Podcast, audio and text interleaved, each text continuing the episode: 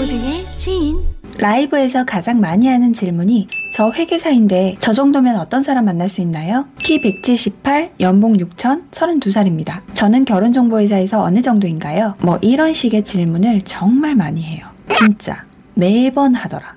그 질문 이제 그만 하라고 영상 찍습니다.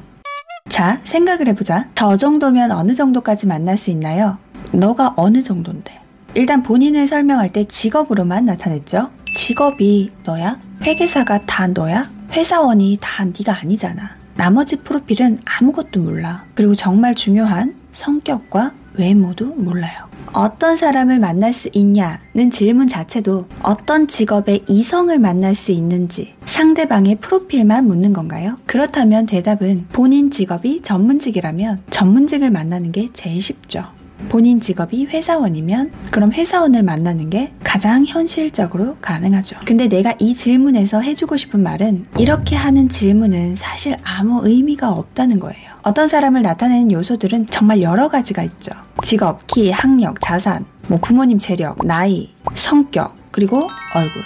어떤 사람 만날 수 있나요? 라는 질문은 어떤 사람을 만나고 싶다는 게 있는 건가? 그렇다면 저는 이러이러하고요. 이런 이런 사람을 만나고 싶은데 가능할까요? 라고 물어야 하는 게 더 맞죠.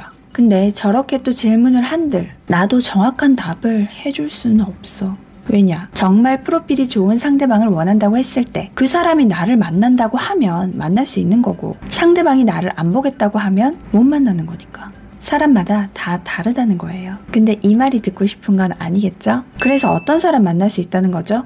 여기에 대한 답은 본인 스스로 제일 잘 알 수 있어요. 입장을 바꿔서 생각해 보면 돼.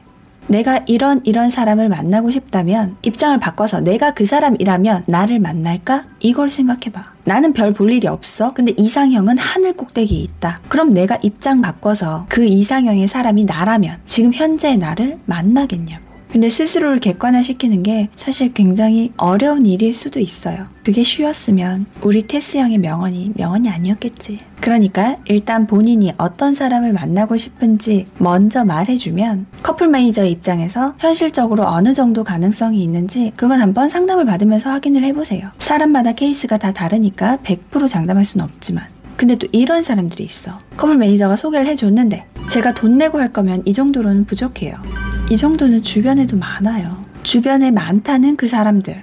결혼 생각이 있는지 없는지는 알 수 없죠. 그리고 그 사람의 프로필 어디까지 알아요? 그냥 보여지는 것만 알잖아. 그거랑은 애초에 다르기 때문에 그렇게 비교하는 게 맞지 않고, 그래, 그럼 그건 알겠고, 본인이 눈이 높다, 까다롭다. 그래서 거기에 맞는 사람을 스스로 찾기 힘들어서 비용을 내고 찾고 싶다고 치자. 그러면 나의 프로필은 이 정도인데 내 눈이 엄청 높아? 이랬을 때 그 높은 눈높이에 있는 사람을 매니저가 소개시켜 준들 그 사람이 본인을 만나는 게 그게 정상인가 이걸 또 생각해 봐야죠. 그렇기 때문에 저는 어떤 사람을 만날 수 있나요? 이 질문부터 오류가 있어요. 저는 이런 사람 만나고 싶어요. 이렇게 바꾸는 게 맞고, 그리고 그런 사람이 나를 만날지 안 만날지는 상대방에 따라서 다 다르다. 그래서 결론은 결혼정보회사 매니저로서 드리는 말이에요. 첫 번째, 나를 객관화시키고, 두 번째, 내가 어떤 사람을 만나고 싶은지 생각해 본다. 이게 제대로 된 후에 세 번째, 현실 가능성이 어느 정도인지 심도 있게 판단해 볼 것. 스스로 이렇게 하는 게 힘들다 하시는 분들은 커플 매니저에게 상담 받아보시고 그리고 1, 2, 3 다 해봤는데 현실 가능한 범주 내에 있는 이상형이다 라는 답이 나온 분들 그럼 이제 그 사람 찾아야죠 근데 어딨어? 모대지인으로 문의 주세요